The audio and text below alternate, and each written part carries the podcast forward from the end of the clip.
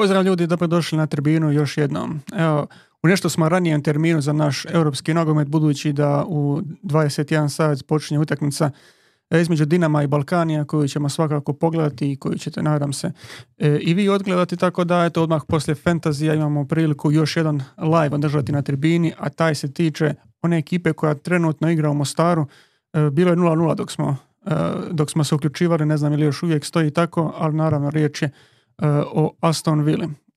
Naravno, nikad nismo sami, ni u studiju, ni digitalno, to tako reći.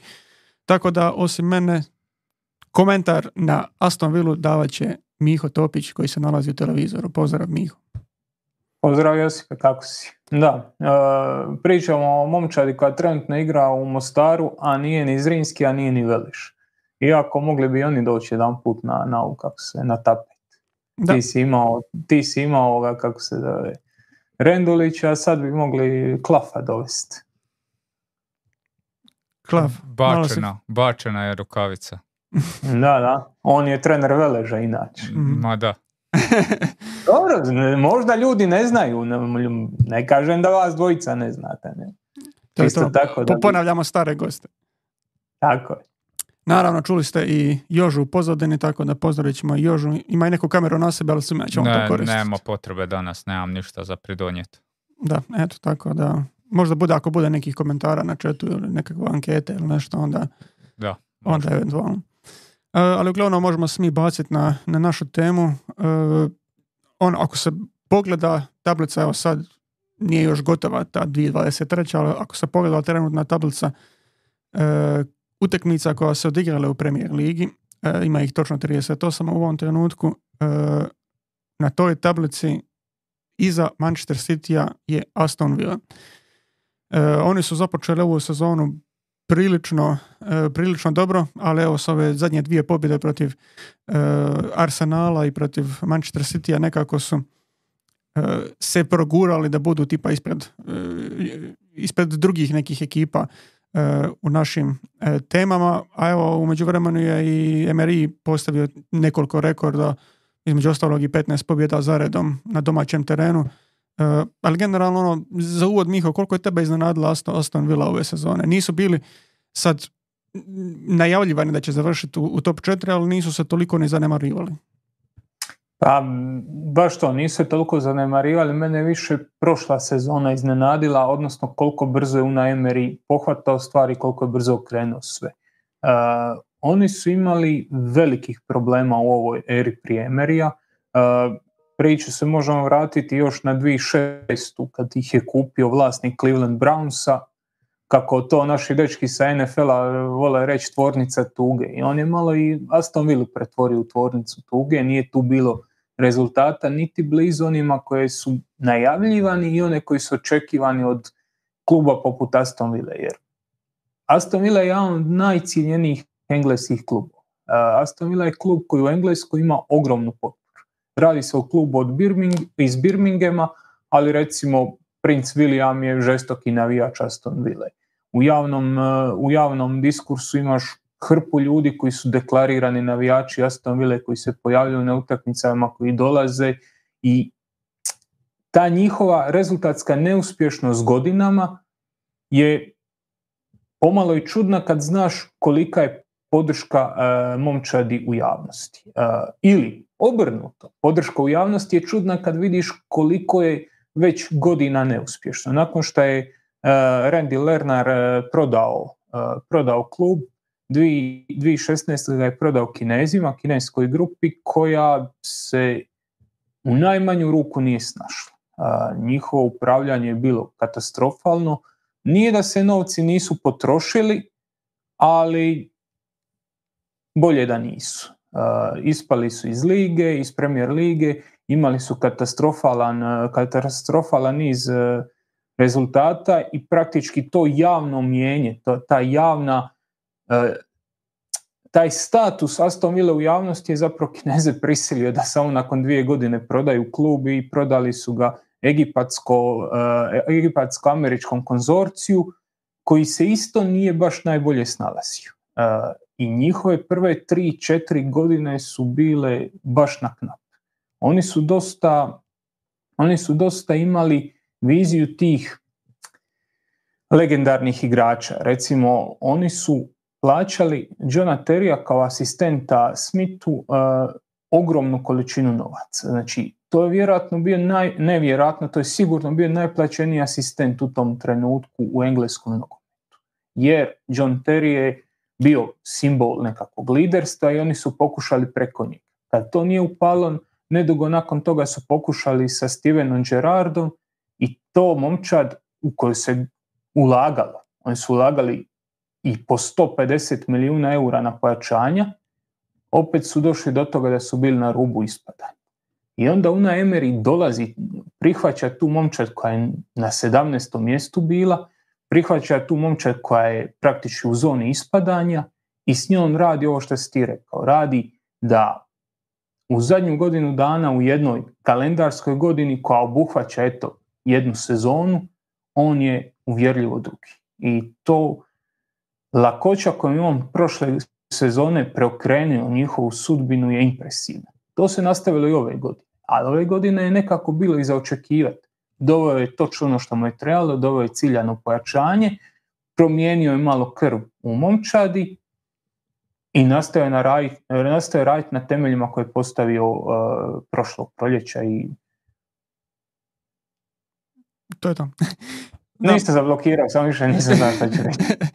da, pa mislim, da, spomenuo si te 2016. one su ispali, bili su 20 i sa 20, mislim, točno osvojenih bodova e, su ispali, e, ispali iz lige, tri sezone u čempionšipu, čak i kada su ušli, ušli su kroz playoff kao petoplasirana momčad, to je bilo isto e, dosta problematično, nakon toga jedva ostajanje u ligi, ajde, i onda polako to, polako to dizanje, ali baš kao što kažeš, taj uzlet je došao nakon što je uh, Emery stigao, ali ono što je fascinantno u stvari, to sam ne događa baš toliko često sa vlasnicima da daju toliko moći ili ovlasti e, treneru kojeg, kojeg vjeruju.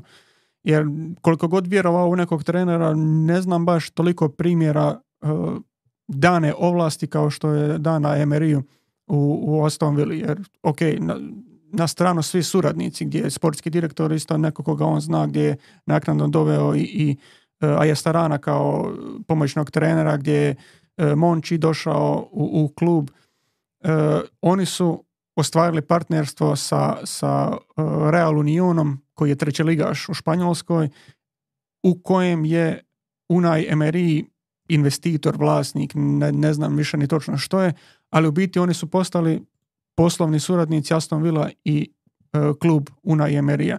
I to u biti možda ono i najbolje pokazuje u stvari koliko utjecaja Una Emery ima u, u uh, Aston Villa i to možda otkriva uh, u pozadini taj kako on vidio taj projekt, kako mu je i predstavljen, jer mora se priznat trenutak u kojem je on preuzeo Aston Villa, to se u njegovoj karijeri čini kao nekakav mali korak unatrag ako gledamo klubove u kojima je bio i trofeje koje je osvajao s njima?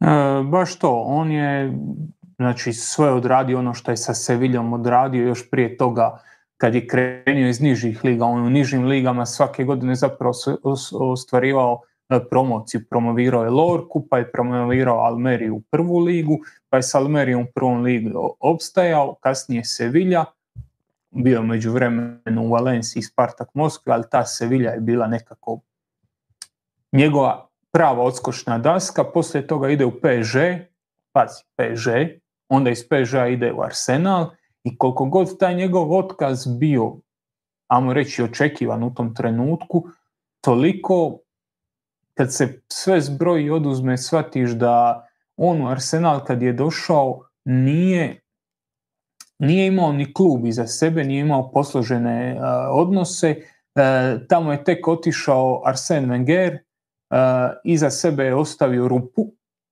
jer Arsene Wenger je bio lider tog kluba u punom smislu riječi, on je bio i glavni trener, i glavni scout, i sportski direktor, i savjetnik predsjednika, on je bio sve u tom klubu i kad je on otišao ostala je rupa. Tu rupu je pokušao popuniti Emery, ali i hrpa ljudi oko Emery. Od e, ljudi koji su instalirali e, Amerikanci e, do onih koji su dovođeni kako bi zamijenili taj scouting i, i, i sportsko direktorstvo i tu je Emery nekako ostao nasukan. On je ostao ko, ko žrtveno janje svih nesuglasica u klubu i dobio je vrlo brzo otkaz, a neki od njegovih prijedloga koji su kasnije izašli u javnost su bili vrlo logični i vrlo normalni. I sad, kad je on dolazio u Aston Villa, mislim da je tu naučio lekciju. E, u Villarealu među vremenu opet napravio vrhunski rezultat, opet je sebe izdigao u tu nekakav prvi plan i s tim rezultatom je mogao doći Aston Villa sa nekakvim zahtjevima. E, ti sve spomenuo, njihovi rezultati su bili grozni, ali amo ih nabrojiti taksati. 16. mjesto u Premier Ligi, 15. pa opet 15. pa 17. mjesto u Premier Ligi, pa ispadanje, pa 13. mjesto u Championshipu, pa 5. mjesto u Championshipu, ali su se vratili kroz doigravanje, pa 17. mjesto, pa 11. pa 14. To ti pokazuje koliko su god imali nekih tih novaca i koliko su god znali dovesti skupe igrače, da ni u Aston Villa nisu imali e, pravi upravljački kadar. I kad je Emery došao sa planom, kad je došao na te prve sastanke e, sa vlasnicima, on je zapravo došao sa punom križaljkom i to je upalo iz dva, iz dva razloga. Prvi razlog je to njegovo iskustvo iz Arsenala gdje nije imao podršku ni predsjednika kluba, ni e, sportskog direktora, ni skautinga, ni skoro nikoga i on je odlučio da mu se to više neće ponoviti. To je prvi razlog. A drugi razlog je to što Ovi nisu imali svoje ljude. Oni su pokušali s tim super zvijezdama nogometni sa Terijem, sa Gerardom, oni su pokušali s njima, nije upalilo i njima je trebao baš neko takav, neko ko će doći sa svojim projektom i sa svojim ljudima koji, koji to mogu iznijeti. na kraju krajeva on je, Emery je doveo u Aston Villa svog, ajmo reći, osobnog asistenta, nekoga ko će se baš baviti tom hijerarhijom u klubu i ko će slagati, slagati kockice. Kasnije je došao Monki, ali e, prije toga, je, prije toga on doveo svog čovjeka koji se trebao baviti organizacijom kluba. Da, ja mislim, čisto da se zadržimo još u stvari na, na Emeriju, da, da prođemo te njegove rezultate, jer evo, ajde, ako, ako krenemo od Valencije, koja je bila prvi veći klub e, u koji je došao, on je četiri godine vodio, tri puta je bio treća ekipa u E, prvenstvu, znači 2010. 11. 12. kada su Real i Barcelona u biti dominirali e, ligom, on je bio po njegovim vodstvom Valencija je bila ta, ta treće plasirana momčad, s njima je bio u polufinalu i četvrtfinalu e, Europa lige. Nakon toga odlazak u Sevilju. Rezultati u ligi nisu toliko pratili ovo što je, što je u stvari radio na europskoj razini jer osvojio je tri E, Europske lige za redom, 9. 5. 5. 7. u ligi. Poslije toga e, europski debakl sa PSG-om, dva puta ispadanje ok u knockout fazi odmah na početku. Drugoplasirani 2017. osvajanje 2018. onda taj Arsenal koji se spominjao s kojim je uspod rečeno bio igrao u finalu Europa lige e, u svojoj prvoj sezoni. Nakon toga je Villarreal s kojim je osvojio Europa ligu i došao u polufinalu lige prvaka i dva puta bio sedmi. Ali u biti E, taj njegov rezultat u kup natjecanjima, znači kod je osvojio četiri puta Europa ligu gdje je došao u, polu, u jednom u, finale, u finalu izgubio, jednom u polufinalu e, ispao, došao u polufinale Lige prvaka. To su biti one e, one utakmice gdje se moglo vidjeti i ovo što je, kako, kako nam je nekako video i nazvan u stvari, Aston Villa, ubojica tih e, velikih.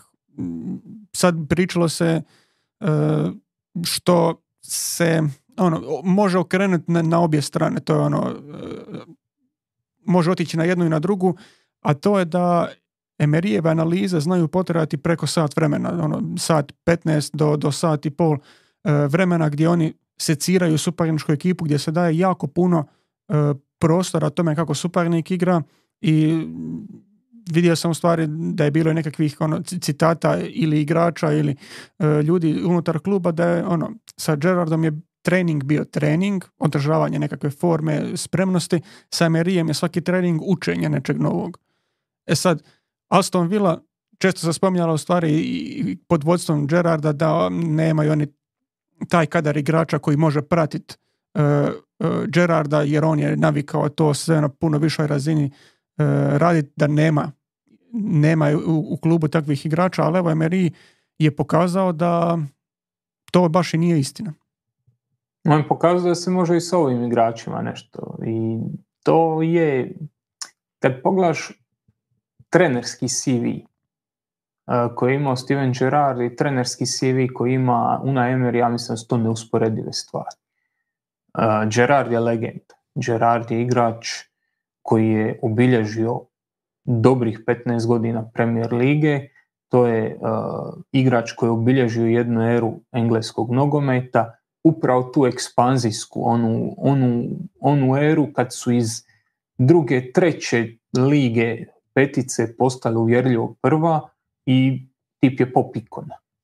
Ali trenerski, trenerski nije ni blizu uh, una, una Životopis koji si ti nabrojio malo prije ti pokazuje gdje je Una Emery za sve ostale. I to kad kažeš ogromna količina analize, on je imao i tu neku stigmu kup trenera, trenera koji zna jako dobro skautirati suparnika, trenera koji se zna pripremiti za određenu utakmicu, za određen detalj, a neće razviti svoj stil igre. Tu se možda možemo najbolje to prikazati radarima koji se ti pripremio, jer oni najbolje pokazuju šta je Aston Villa.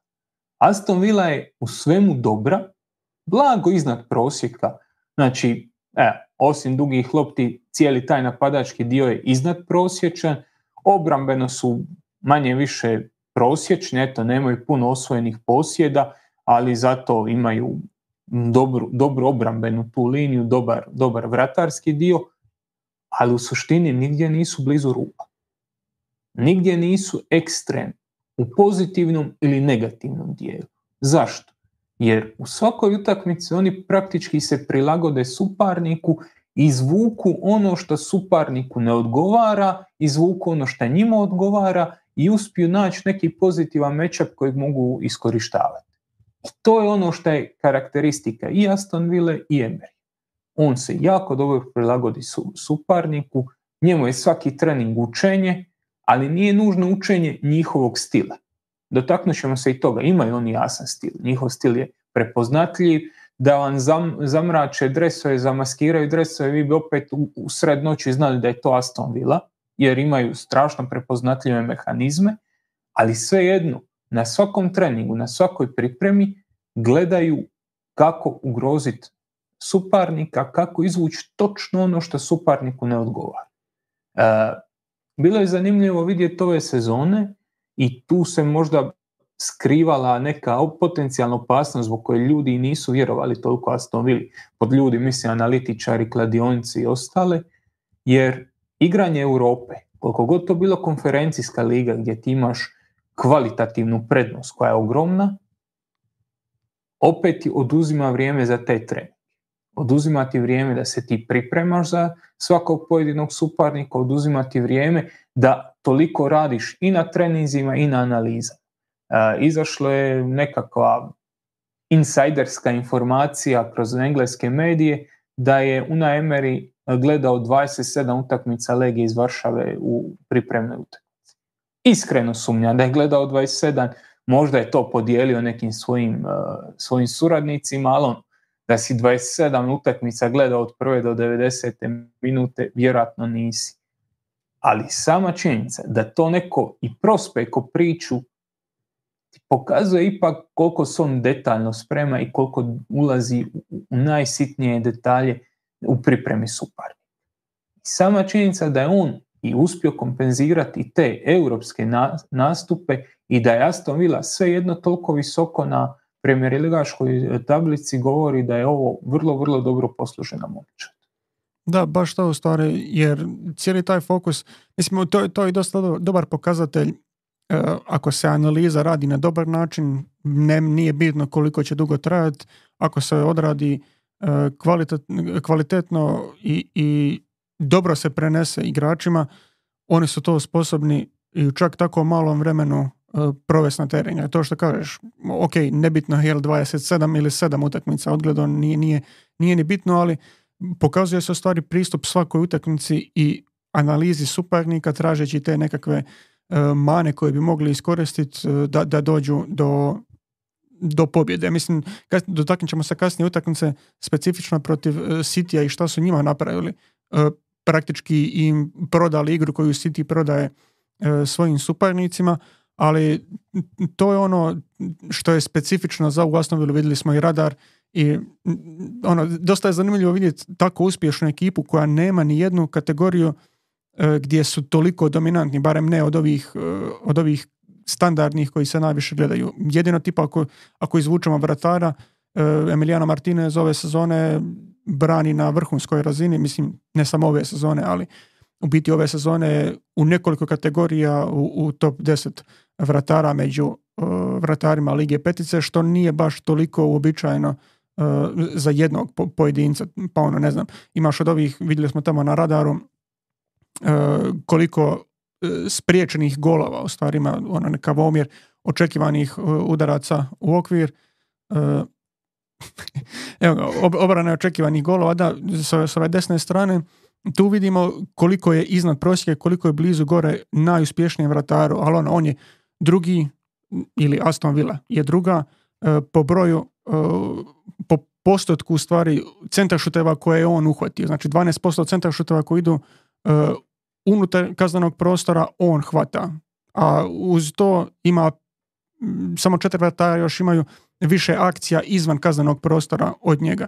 I to u stvari pokazuje koliko je on raznovrsan i koliko daje ekipe s te golmanske eh, pozicije, na, na, na više načina utječe eh, na igru. Ali onda se mi vratimo stvari na nekakve specifičnosti posjeda, ovo što je Joža malo ubrzao, to, to su te bile kombinacije u širokim zonama, pa u stvari kad se već krenuo tim nekim mehanizmima kako se lagano može prepoznati Aston Villa, možemo se prebaciti i, i na tu temu. Je, kad smo pričali ti a koje kategorije ćemo uzeti, šta ćemo skicirati, šta ćemo, šta ćemo prikazati na grafovima, shvatili smo da malo toga je gdje je Aston Villa među top 10 recimo ekipa u, u, u ligama petici. Vidjeli smo da je to sve negdje oko prosjeka, ali onda smo rekli, ok, šta je izdvaj? Izdvajaju je točno ove stvari. Evo, ako Joža može to pokazati. E, ovo je njihov način građenja igre. E, igraju li sa tri ili sa četiri stopera, na, e, sa tri ili četiri igrača u zadnjoj liniji, manje bitno, ali oni često otvaraju napad tu, na bočnoj, e, bočnoj zoni. Ta lopta iz zadnje linije ide na beka, ide na krilo, ko, ko okupira u tom trenutku, vidjet ćemo i kasnije neke druge skrilove, znači znaju okupira širinu i bekom i krilom, ali lopta uvijek ide prema out liniji, iz, onda iz out linije tu vidimo dva igrača, vidimo Douglasa i uh, Tilemansa koji dolaze u tu zonu i krilo vraća loptu prema sredini, oni tu igraju u vrlo uskom prostoru. Šta im to omogućava?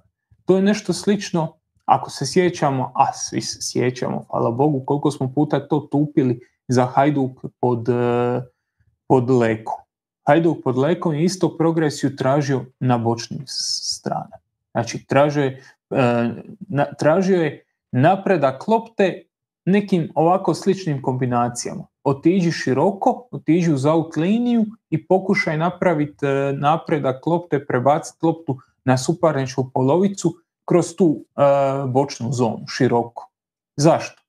Ako ovdje izgubiš loptu, lagano se braniš. I to je nešto zbog čega Aston Villa to radi, to je nešto specifično za njih, oni daleko najveći broj svojih napada pokušavaju graditi po strani. E, ako još opet može vratiti e, ovu situaciju, da to sad promotrimo ne iz perspektive šta će oni odigrati, nego šta ako se ovim dogodi loše dodavanje, krivo dodavanje, oni tu imaju pet igrača tu, uskom prostoru, Arsenal ima tri. U svakom slučaju, ako se lopta izgubi, oni tu mogu napraviti brzi pressing, oni tu mogu napraviti brzi povrat lopte, oni tu mogu suparnika ograničiti jer Arsenal ako oduzme loptu tu uh, u ovoj zoni ne može ići lijevo. Lijevo je out linija, lijevo ne postoji. Mogu ići samo desno i tu oni jako dobro kontroliraju prostor. E, imaju i dosta dobru, e, dosta dobru, e, dosta dobro probijanje tih zona i tu možemo se odmah dotaknuti još jednog igrača. To je John McGinn koji, koji je u klubu od 2018. On je prošao hrpu trenera, on je prošao puno, puno toga u Aston Villinoj nekoj ovoj povijesti neuspjeha i on se izgradio ko nekakva radilica, ko centralni veznik koji uzima lopte, krlja, e, radi faulove, dobiva duele, a njemu je Una Emery našao nešto sasvim drugo. E, Joža može pokazati taj screen, tu njega vidimo označenog strelicom, e, šta vidimo? Kako Aston Villa organizira napad. Zadnja četvorka, jedan bek ide visoko, s te strane, znači s lijeve strane bek daje širinu napadu, s desne ovaj put bek ostaje nisko, e, otvara se tu, e, otvara se tu e, igrač na, na tu desnu stranu, desno, desno krilo, ono daje širinu na desnoj strani, znači u obe široke zone imaju čovjeka, a u sredini terena imaju taj kvadrat imaju dva zadnja vezna koja okupiraju centralne prostore, imaju Tilemansa i Megina koji su tu u sredini. E, vidimo, Megin ulazi s krila unutra, ulazi, e, okupira desetku i sad samo promotrite e, Manchester City u zadnju liniju. Desni bek mora odlučiti hoće li ostati na Meginu ili će ići pokrivati e, tamo lijevog beka koji se diže. Ovdje na ovoj strani isto lijevi bek isto ima situaciju da mora reagirati na, na Tilemansa, a opet s druge strane ima krilo koje ga razlači, koje ostaje ja na jedan s njim i ne može tu suziti. Sve to počiva na tom Meginovom ulasku u sredinu, na to da on postaje dodatna desetka i da on tu poziciju dodatne desetke radi fantastično. Znači, riječ o igraču koji je bio radilica, koji ove sezone postao možda i njihov ključni faktor unutar tog posjeda. Sve te krilne, e, krilne e, kombinacije, kombinacije u širokom prostoru funkcioniraju jer imaju igrača koji će doći blizu. S jedne strane je to Tilemans, ali Juri Tilemans je igrač koji mi njega znamo od 16. godine. On je sa svojih 15, 16, 17 godina bio generacijski talent, neko ko je trebao pokoriti nogomet, neko čiji je talent bio van svih, van svih okvira uh, standardnog. Megin je sušta suprotnost. Megin je igrač koji je eto, samo što ima dvije noge, to ga jedino činilo nogometašom. Borio se, uklizavao je, krao je lopte, ulazio u duele, ali ono, rekli bi ljudi, tipičan otočki, tipičan otočki vest. On je u ovoj naprednoj roli, u ovoj roli krilo desetka, dobio sasvim novi život, dobio je ogromnu količinu dobro obrađenih lopti, lopti koji daju prostor, ubrzava taj, ubrzava taj e, posjet kad ta lopta dođe s te bočne strane, on je daje u prostor, on može vrlo brzo nju gurnut dati tempo napadu, dati tempo u tom dolasku u završnicu, ne carini loptu, ne, ne pokušava sam probiti liniju sa 100 driblinga, nego sve što radi, radi vrlo efikasno i radi na jednoj vrlo visokoj razini. I to su dvije te specifične stvari gdje Aston Villa to igra i protiv Citya i protiv Arsenala, igra to sad protiv Zrinskog, igra protiv uh, Brightona koji igra nešto sasvim stoto, igra protiv najslabijih i naj, e, najjačih momčadi na isti način. Bočne zone, Magin. I Oli Watkins naprijed, ali to je jedna sasvim druga priča. Da, i u biti sad, eto, možemo se zadržati na, to, na toj veznoj liniji, jer eto, Megin je nekako sada dobio ulogu koju ima sličnu onu koju ima u Škotskoj stvari gdje je puno, puno više i opasno za supernički gol.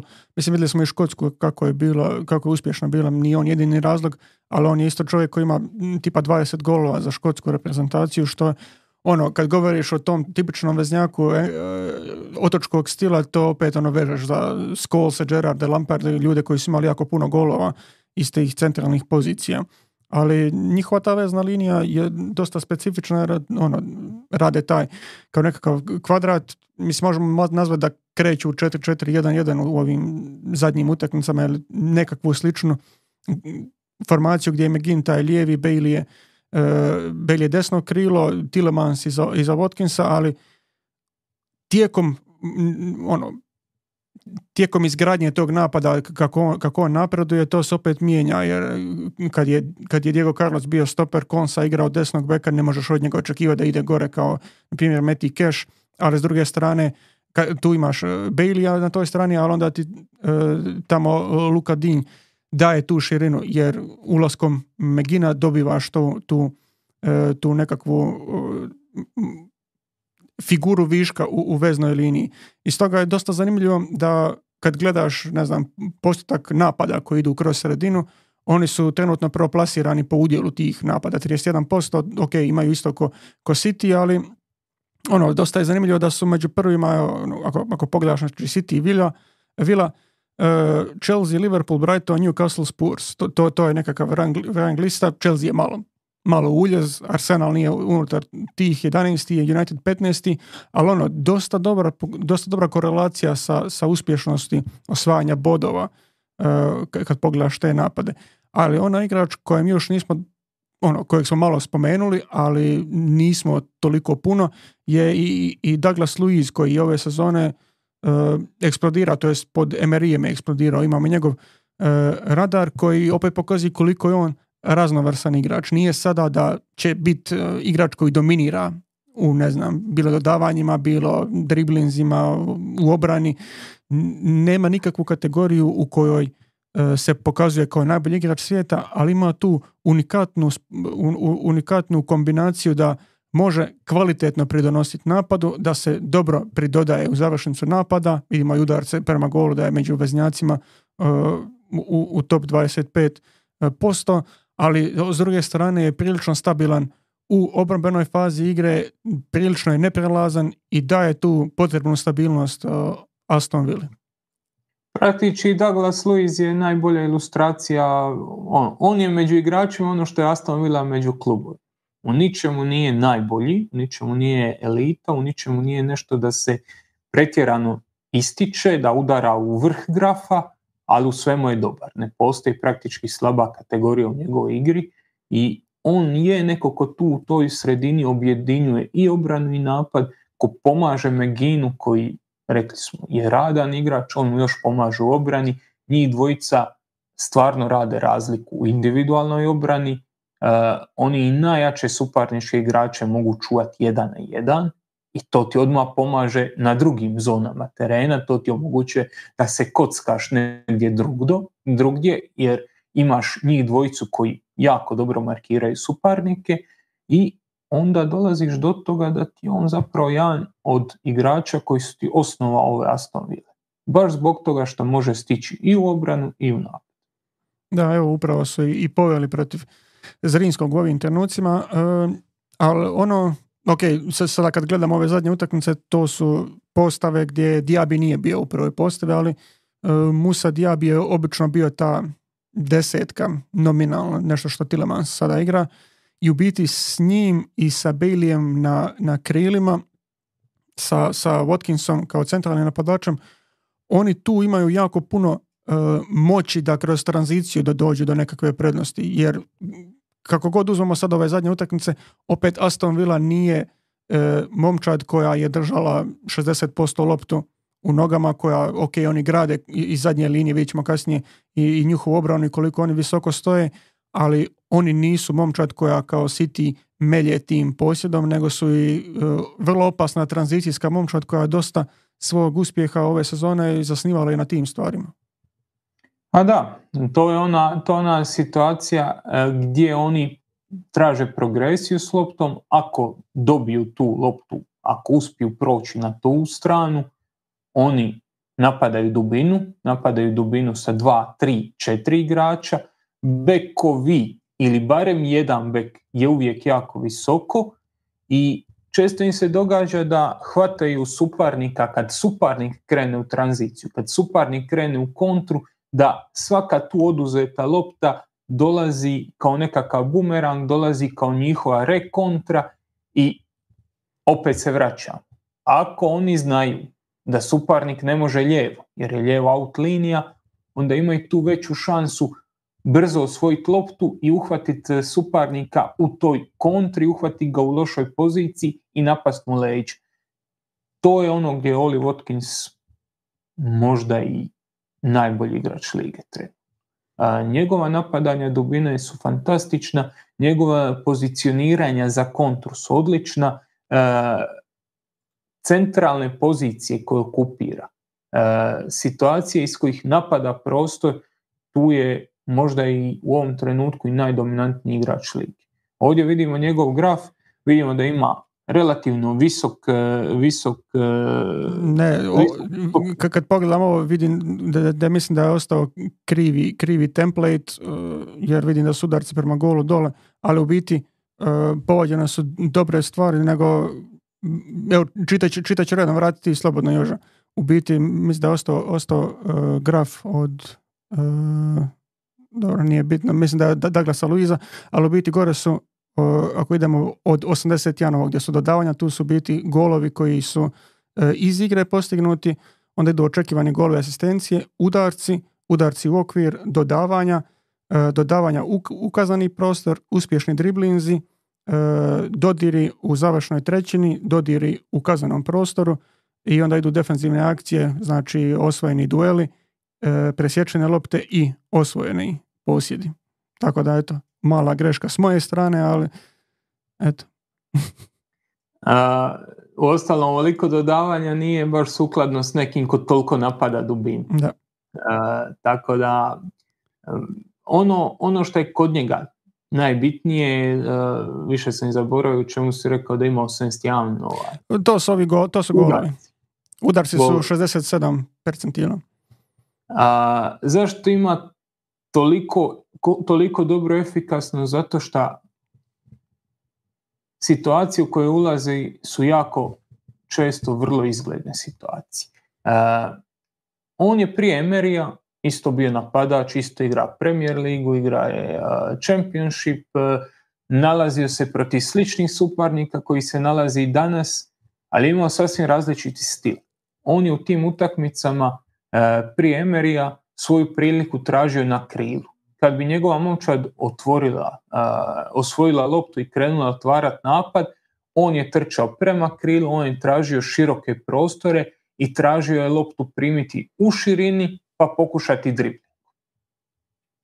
Danas njega Emery traži da napada u širini peterca. Znači da se pozicionira između dva stopera, da i napada leđa dijagonalnom kretnjom, kad primi loptu da traži brzi dribling, da ga izbaci iz ravnoteže i generalno da bude uvijek tu na ramenu, na ramenu stopera i da čim više pokušava napadati dubinu.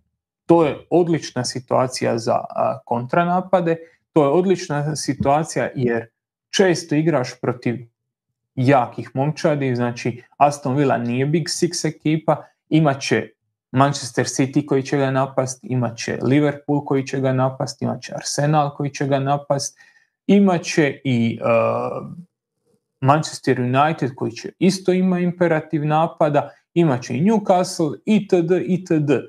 Tottenham, bit će tu puno ekipa koji jednostavno moraju napast uh, koji moraju napast Aston Villa po nekim očekivanjima i samim time svaka od tih ekipa će ostaviti prostor iza svoje linije. Ali u Engleskoj čak i te neke slabije momčadi se ne brane nisko u bloku. Brane su nekakvom centralnom bloku, brane se na svojih 30-40 metara, šta i dalje ostavlja Watkinsu vrlo, vrlo izgledne situacije za bijeg, za napad dubine, za traženje lopte u for. I sve te lopte koje dolaze iz krila, koje dolaze iz bočnih pozicija, kojima se napada dubina, on jako dobro prihvaća, dosta dobar e, prvi korak u tom punom sprintu ima, odnosno prvi dodir koji odmah prihvaća u prvi korak, gura loptu ispred sebe i jako je miran u realizaciji koja dolazi iz tog punog sprinta, koja dolazi iz dosta visoke brzine. Igrači se generalno znaju mučiti s tim. Znaju se mučiti sa realizacijom šanse nakon 20 ili 30 metara sprinta. Umoran si, potrošio si glikogen iz mišića, počne ti se taj gol smanjivati pred očima i dosta često griješi. Darwin Nunez je možda i najbolji primjer A Oli Watkins ne griješi. On je tu ubojit i ta njegova, ta njegova promjena u smjeru kretnje, ta njegova promjena u načinu na koji dolazi u završnicu je nešto što je isto Emeryjev potpis, nešto što se promijenilo nakon što on preuzeo klupu i to se na kraju kraja vidi po broju postignutih golova. Koliko je postigao za Emerija, a koliko je postigao za trenere prije njega. Da, i koliko se u stvari približio engleskoj reprezentaciji i koliko je nastupe upisao u međuvremenu i ono, koliko je u stvari nabildao svoje, svoje ime. E, ali kad se priča o Aston moramo u stvari pričati o, o, o, to, to je čak malo povezano s ovim što si govorio e, o igranju na više, na više frontova, znamo u Engleskoj ti njihovi kupovi, ali oni koji igraju konferencijsku ligu, e, mora se spomenuti u stvari koliko konstantnih prvih 11 e, oni imaju. Sjećamo se onog Chelsea koji je svoje vremeno pod kontom gotovo uvijek istih 14 igrača koristio, ali vidimo ovdje jasno Vilu koja je na 87% e, minuta za svoje najkorištenije igrača, ih tako nazvati. Ovdje su poradane momčadi po trenutnom, e, trenutnom plasmanu u Premier Ligi vidimo koliko je Aston Villa ispred svih ostalih. Naravno, tipa u slučaju Citya u proračun ne ulazi Kevin De Bruyne za kojeg znamo da je bio startni startni igrač ili ne znam Tonali ne ulazi za Newcastle, u biti ulaze oni, oni 11 koji su e, najviše korišteni na toj poziciji u, u, u momčadi. I ono što je zanimljivo, evo vidimo Aston Villa je na 87 i sad zamislimo momčad, znači imamo sada pet izmjena, zamislimo momčad gdje šestorica odigra svi 90 minuta, imamo dvije zamjene u 60. minuti, dvije zamjene u 70. i jednu u 80. minuti. To nam daje 89%. Znači Aston Villa je tek 2% ispod toga što se tiče iskorištenih minuta za svoje najkorištenije igrače. I ono, ne znam, 15 i više nastupa u 16 mogućih imaju Martinez, Torres, Konsa, e, Lucas Dean, Douglas Luiz, Kamara, Watkins i onda još 13 imaju uh, Cash, McGinn i Diaby. To je, to, to govorimo o startovima, ne samo o nastupima. Tako da te brojke za sad ono, održive su, ali to je isto nešto za možda se i u ostatku sezone. Pa da, jer e, kartoniranje ti donosi probleme, ozljede ti donose probleme, sve to je prilično neizbježno u ovom. E, ono što se pokazalo da ti igrači koji ulaze iz klupe e, isto mogu donijeti nešto, i pokazuju da vrlo lako se snalaze u e, šematici napada koji drži, e, koji drži u najemeri.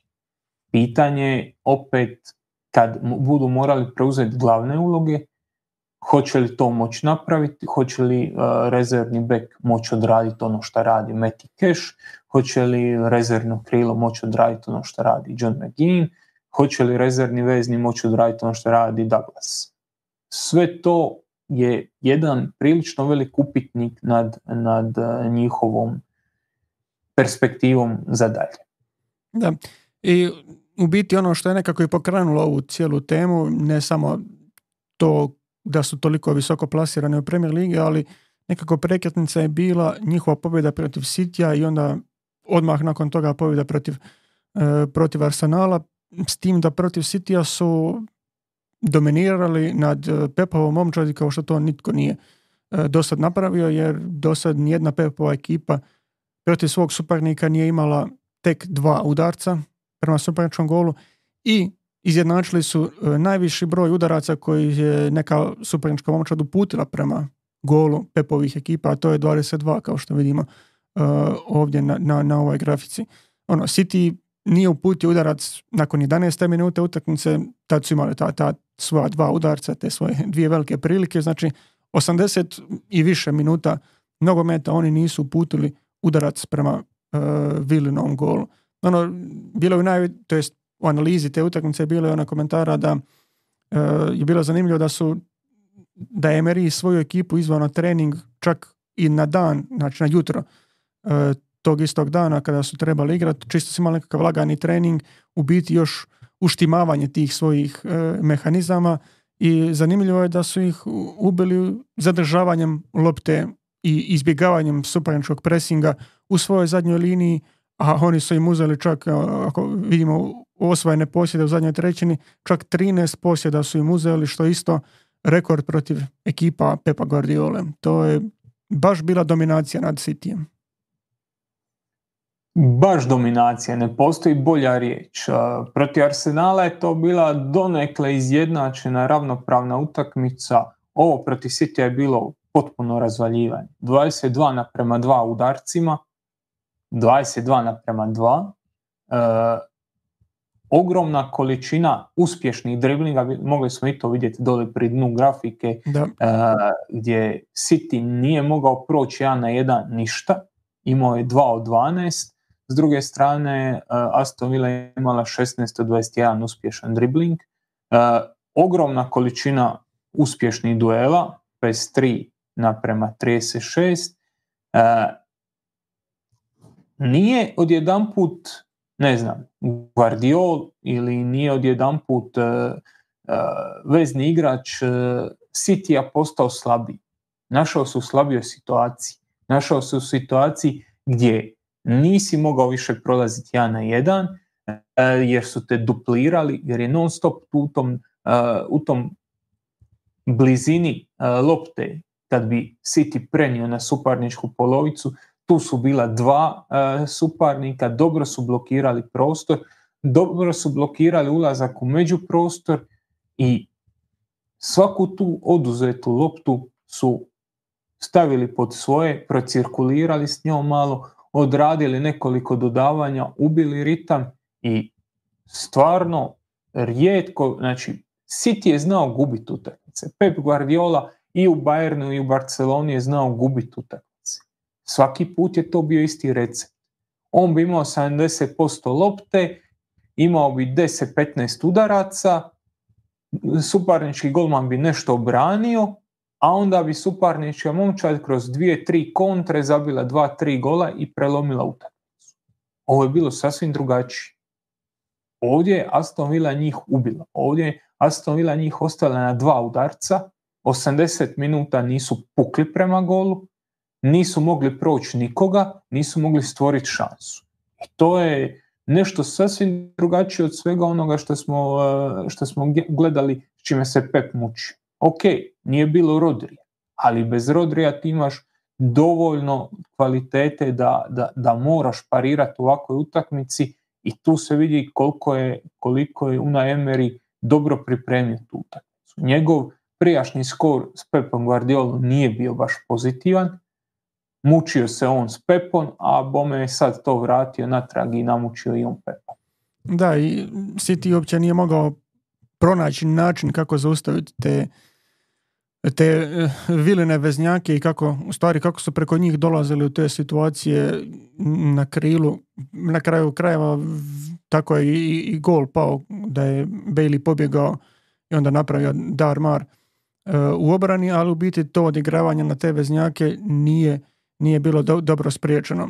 I sada kad vidimo, ne znam, uh, City je opalio samo dva puta, može se pomisliti da je Aston Villa na obrana i način na koji oni igraju obranu savršen i da to uvijek funkcionira, ali to uh, na njihovu žalost nije baš tako. Uh, od 17 ekipa koje imaju dva ili više boda po utakmici u prosjeku, 20 su primili Girona, Aston Villa i Monaco. Znači, samo te tri momčadi su primile 20 e, ili više golova e, u, to, u tom e, periodu i to je preko gola po utakmicu. I sad, to je jedan od problema koji se mora riješiti na, na duže staze ako se planira biti u konkurenciji za ne samo sad ako se priča ne znam o, o tituli nego generalno o samoj, samom mjestu u, u Ligi prvaka nisu imali sreću, Minks im se ozlijedio odmah u prvoj utakmici sezone protiv Newcastle, odigrao 30 minuta,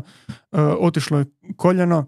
On je čovjek koji jako dobro pokriva e, dubinu, koji je užasno pokretljiv, ali i bez njega nekako su uspjeli u Pau Torresu pronaći nekog novog igrača koji, koji će dići tu ekipu na višu razinu. Naravno, Emery ga jako, jako dobro zna iz vremena u Villarealu, znaju koga dovodi, a evo i na radaru vidimo koga dovodi. S lijeve strane su ove defenzivne akcije, što nekako i govori o stilu igre Pau Torresa i ono zbog čega je on bitan u napadačkoj fazi, fazi igre Emerijeve ekipe koliko je dobar u predaji lopte i, i samoj kontroli lopte, u unošenju nju e, u, u centralni dio terena, osvajanje prostora, to je nešto što se ne može baš e, lako naći na tržištu na boljoj razini nego što to e, Pau Torres radi. Ali opet s druge strane postoje te neke boljke s defensivne strane, ok, nije sada nužno da defenzivac ima velik broj defensivnih akcija, ovih event date, ali opet ostaje taj, taj mali dojam kako e, fali ta energičnost uh, Minksa, to, to pokrivanje prostora, pokrivanje e, čak i zone ispred to iskakanje, igra u duelima, nešto što Pau Torresu nije baš toliko u krvi. Da, Pau Torres je igrač koji je došao iz Španjolske, koji je došao iz Villareala, koji je pokazao da zna voditi igru, da zna graditi napade, da s njim imaš mirnoću u izlasku gdje ti taj vezni, kogo on bio, pričamo o Kamari, o Douglasu, o bilo kome, Meginu na kraju kraja, ne treba se spuštati nisko, imaš Pau Torresa, on će ti voditi igru.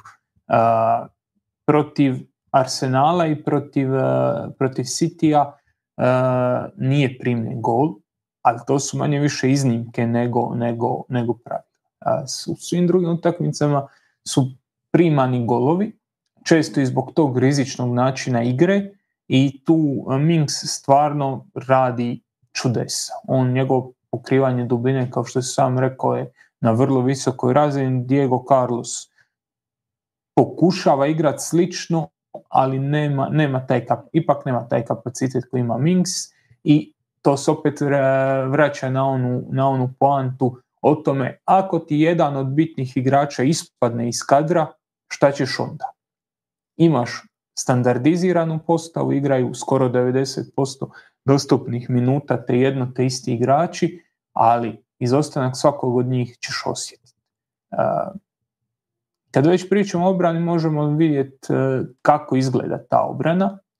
E, možemo vidjeti e, screen koji smo pripremili za, za tu obrambenu liniju gdje vidimo koliko ona zapravo visoko postavljena. Ovo imamo Brighton koji je jedna od najboljih napadačkih ekipa u Premier Ligi. Imamo Brighton koji je oduševio stilom igre gdje je De Cerbi proizveo možda i najuzbudljiviji nogomet ove sezone. Napadaju iz svih oružja, imaju mi Tomu koji je vrhunski dribler, ali uz njega ima još 6, 7, 8 igrača koji dolaze u završnicu. Što Aston Villa radi? postavlja zadnju liniju centar, e, ta kompaktna vezna linija gdje se brane u 4-4-2, e, ti igrači su praktički na polovici terena, ali ne ono, ne, ne od gola do gola, nego od kornera do kornera. Vidimo ovo je to desno krilo, odnosno e, veznog igrača koji je tu na krilu, koliko je on zapravo on praktički na centru desno krilo ide gore visoko i zatvara sa, e, sa napadačem prednju dvojku gdje oni stojeći ovako usko e, onemogućuju suparnika da igra kroz sredinu i usmjeravaju ga tu na krilu. Vidimo, lopta je na krilu, svi su se pomakli tamo, a zadnja linija je visoko. To je nešto što karakterizira e, Aston Villu, skraćuju teren za igru, dovode se u situacije da tjeraju suparnike na greške, da tjeraju suparnike na krive, na kriva dodavanja, na pokušaje driblinga koji dosta često ne prolaze jer su moćni u duelima i onda iz toga pokušavaju vući kontra. Kad se ovo probije, onda logično da postoje problem. Uh, nema Minksa, nema, nemaš tog najboljeg igrača za pokrivanje dubine i svako dobro dodavanje ti može stvoriti problem Ali to je još jedan od tih potpisa Emerija, to je još jedan od tih specifičnih stvari koje drži. Kompaktna igra, visoko postavljena linija, e, riskantna obrana gdje iz obrane pokušavaš čim prije doći do, do, do napadačke akcije. Da, i kad govorimo o riskantnoj obrani imamo idealan graf za, za pokazati to. E, to su naravno zaleđe u kojima su se našli njihovi suparnici. Vidimo Aston Villa kao prvo plasirano momčadi od svih momčadi u ligama petice. Las Palmas donekle prati, a onda postoji velika rupa do Hetafea i ostalih koji se nalaze e, na tom popisu. I u, biti sve to što, što si rekao stoji. Vidjeli smo koliko su, koliko su visoko, koliko prostora ostaje iza njihovih leđa, e, koliko stvari dobro i, i reagiraju u nekim tim situacijama pokazuje i ova grafika, ali opet se možemo vratiti na Emiliana Martineza i njegov učinak ove sezone koji je spašavao u nekim tim situacijama kada nije upalilo to, to što su mislili. E, I onako nekako za zaključak, prije što okrenemo pitanjima, e, patrona ostaje to pitanje za e, borbu Aston Ville, za, za, što se oni borbi, za što se oni bore, mogu li priprijetiti e, ovim najvećima u borbi za, borbi za nastav. Jer ako pogledamo mi njihov, njihov kadar, ovi igrači koji su korist, korišteni ove sezone e, u Premier ligi, oni svi skupa imaju 463 nastupa za svoje reprezentacije. Oni koji nemaju reprezentativni nastup su Konsa u Engleskoj, Diego Carlos Diogo Carlos u Brazilu, također nula, Alex Moreno u Španjolskoj, lijevi bek i Jako Bremzi koji je u 21 reprezentativac Engleske koji ima 16 nastupa e, za njih. Svi ostali, znači od Durana, Zaniola, uh, Buendia ima nastup za argentinsko, ono, Tillemans 65 čak za Belgiju, e, ne znam, ne treba spominjati Megina ili Luku Dinja, Emiliana Martineza na golu. Svi su oni u biti više ili manje standardni članovi svojih reprezentacija, pa čak ne znam i, Kamara za Francusku ima čak pet nastupa, a znam kakva je konkurencija u francuskoj reprezentaciji na poziciji tih veznjaka. Znači oni imaju prilično respektabilan kadar igrača, ali je li to dovoljno da bi se na nekom uzorku od e, 38 ligaških utakmica držali u borbi za naslov. Vidjeli smo da na razini godine dana i 38 utakmica jesu uspjeli, ali sad je sezona. Ja, sad pričamo o sezoni. A, ja mislim da je ovaj njihov kadar koji si ti sad spomenuo posljedica svih tih trošenja zadnjih godina. Potrošiš 100 milijuna, pa 150, pa 90, pa 110 i onda ti zbrojiš tu nekoliko kvalitetnih igrača, nekoliko igrača sa dobrom reputacijom, sa iskustvom, sa reprezentativnim nastupom. Nisi uspio dovesti super zvijezde ili kad si pokušavao nešto sa uh, Filipom Kutinjom nije to baš upalilo kako si planirao, ali si zauzvrat dobio Meginove ovog svijeta, Metije Kešove ovog svijeta i dobio si igrače koji su jednostavno na vrlo visokoj i konstantnoj razini. ako pričamo o njihovim pokušajima da osvoje prvenstvo ili da se zadrže barem u borbi ja bih tu naglasio razliku i u, domaćim i gostujućim utakmicama. Odigrali su osam domaćih utakmica, imaju osam pobjeda, nula poraza, nula remija. Daleko su najbolja momčad, odnosno nisu daleko, jer Liverpool i Newcastle su blizu, oni imaju po sedam domaćih pobjeda, i Liverpool ima 7-0-0, znači ni Liverpool nije izgubio, ali u ovom trenutku Aston Villa je prva momčad ako se gleda samo domaći teren. Ako se gleda gostujući teren, e tu su tek deveti. Tu su otprilike tu negdje između Chelsea i Uniteda. United je u sedam utakmica na gostujućem terenu osvojio 12 bodova, Aston Villa je u osam osvojila 11 bodova, Chelsea je u osam e, utakmica na gostujućem terenu osvojio 10 bodova. I na gostujućem terenu imaju samo tri pobjede. I to je nekako to je nekako najveći upitnik ovoga. Ok, na domaćem terenu si pokazao da si dobar, na domaćem terenu si pokazao da si čvrst, da ne primaš toliko puno golova, eh, da možeš se nositi sa, sa uh, suparnikom. Na gostujućem terenu si do sad uvijek bio previše mekan i pre, prelako te je bilo probiti. Tako da Ja mislim da je to za mene glavno pitanje. Mogu li tu gostujuću formu približiti domaćoj i mogu li tu nadoknaditi te bodove? E, iskreno, kad pogledaš raspored koji ih čeka, e, sad idu Brentfordu u goste, pa idu u Manchester United u goste, pa onda imaš i još Everton iza toga koji se isto podiže u formi, koji je isto čvrst. Ja mislim da će te top momčadi ipak lakše osvajati bodove u kontinuitetu i da će lakše dolaziti do sva tri boda i da će ta, ti remiji koje, koje će Aston Villa napraviti, da će to ipak dati svoj danak u borbi za sami naslov. E, ali borba za ligu prvaka, tu već stvari postaju zanimljive. Ja bi njih e, dosta usporedio sa prošlogodišnjim Newcastlom, s momčadi koja je bila dobra, s momčadi koja je bila stabilna, čvrsta, kompaktna i koja je na temelju toga uspjela uhvatiti e, plasman u ligu prvaka. Je li fair očekivati od Aston Ville da se bori sa Liverpoolom, Arsenalom i uh, Cityjem? I nije. Ali uz ovako slab Chelsea, uz ovako slab Manchester United, uz Tottenham koji je zabavan, ali koji je isto tanak i koji sad od kad smo mi ga imali u, u, ovoj. Ne, ne, ne, to je, do, to je dozljeda. ne, mi smo ga imali u emisiji i to je do toga. Prihvat istinu. Uh, hoću ti reći da ta borba za četvrto mjesto odjedanput postaje otvorena i ja mislim da je to ono što bi trebao biti cilj Aston Ville. To je, to je situacija na koju bi oni trebali težiti. Naslov, a koji su benefiti naslova na kraju kraja? Da, ali znaš što mi je nekako, nije, nije mi zasmetalo, ali uh, bila je usporedba sa uh, Lesterom kad su osvojili naslov sa, sa tom sezonom i sada ono ko ima bolji kadar kako ovo kako ono ali nijednom od tih spomenjanja nije, nije obuhvaćen učinak suparnika. Ti sada, ti si u toj Lesterovoj sezoni imao podbačaje pa svakog, svakog velikog kluba i ono, u borbi, Tottenham je bio u borbi na kraju, završili su drugoplasirani izgubili to, to prvenstvo.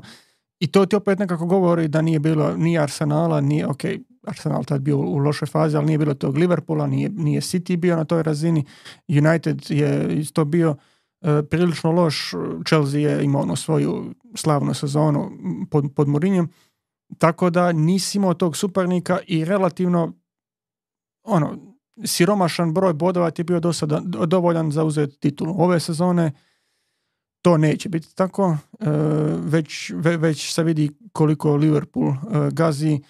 City je već e, izgubio solidan broj bodova koji se možda nije očekivao da će izgubiti, ali od njih je i nekako očekivanje da će ući u veliku seriju odličnih rezultata, da će to doći nekako na svoje i ne vjerujem da bi takva sezona koju je Leicester imao bila dovoljna za titulu u ovoj sezoni uh, Premier Lige. Čak i na stranu sve što si ti govorio, što, što se slažem, čisto gledajući njihove konkurente, to je onako, dosta težak zadatak.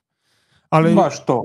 U sezoni kad je Leicester osvojio naslov, Liverpool imao 10 poraza, City imao 10 poraza. Neće se to ponoviti ove godine. Da. E, nego, ajmo smo krenuti našim pitanjima, jer imamo još, inače, kad smo kod gostovanja, Aston Villa 1-1 je u Mostaru, tako da ne ide im baš na gostovanjima. E, ali krenemo se pitanjima e, s Patrona, jer odbrojavamo nekih 23 minute do Dinama. E, klub štovatelja Ramona Mjere kaže Bog pozdrav domovini. Je li Emery najpocijenjeniji trener, trener današnjice? Čovjek je svugdje overačivao osim u topnicima. Možda je trebao više vremena dobiti tamo.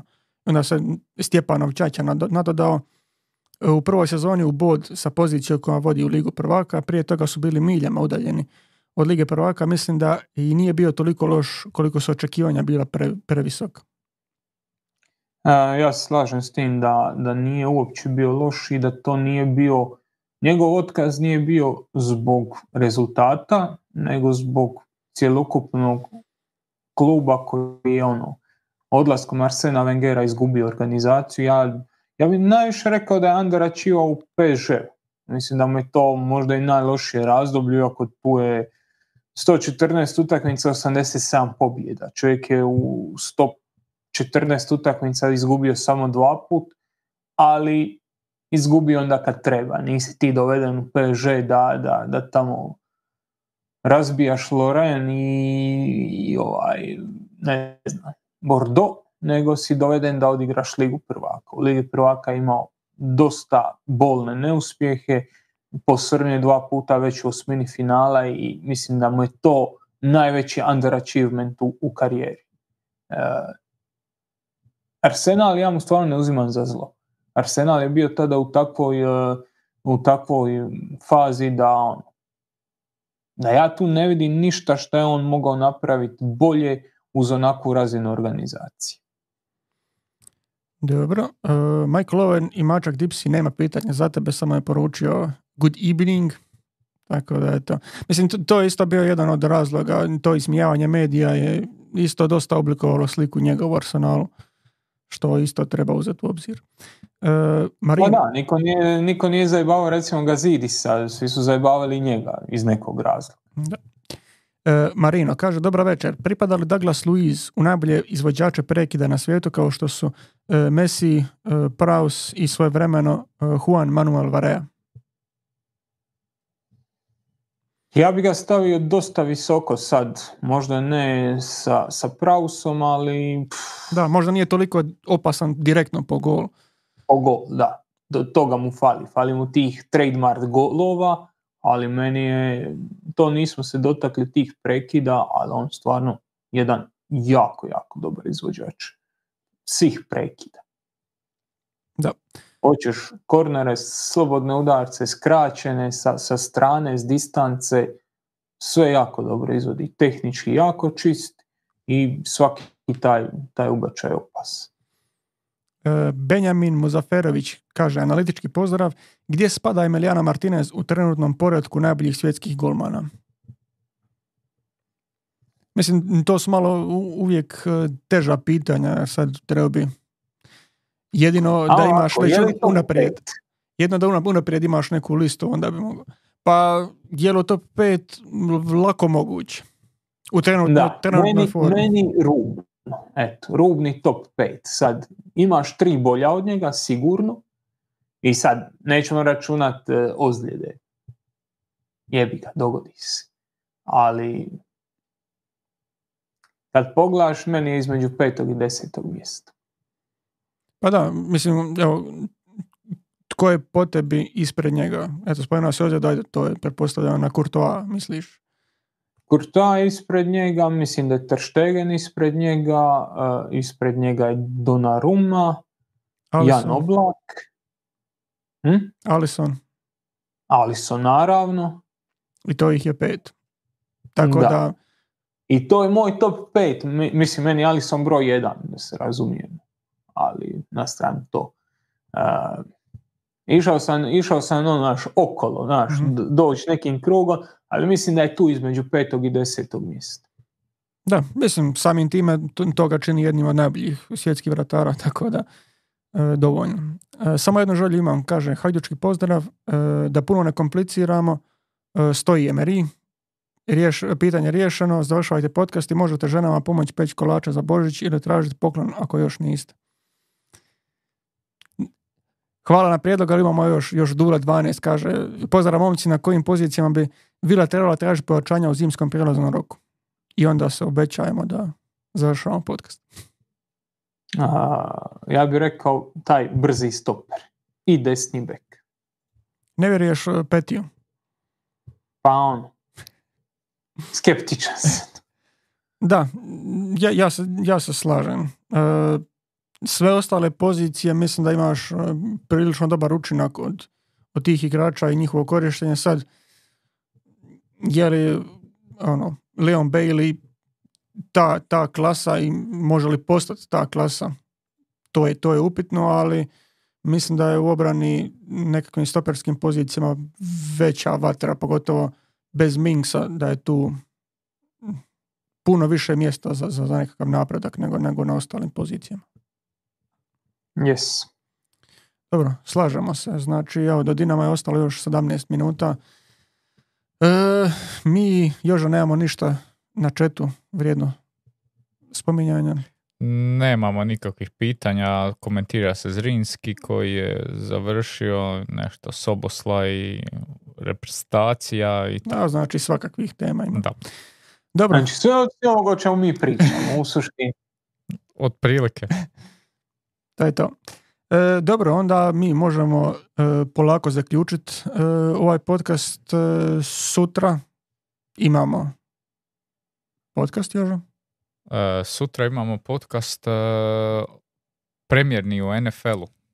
Tako da sutra oko pet je to u planu. E, zapravo ti si Joža, pa onda moramo sad na edukaciju. Mm. Da, e, osim toga u nedjelju će nam izlaziti što U nedjelju ćemo pustiti jedan podcast koji nas uvodi u događaje kada koji su ovaj mjesec onako vrlo aktualni. zanimljivo.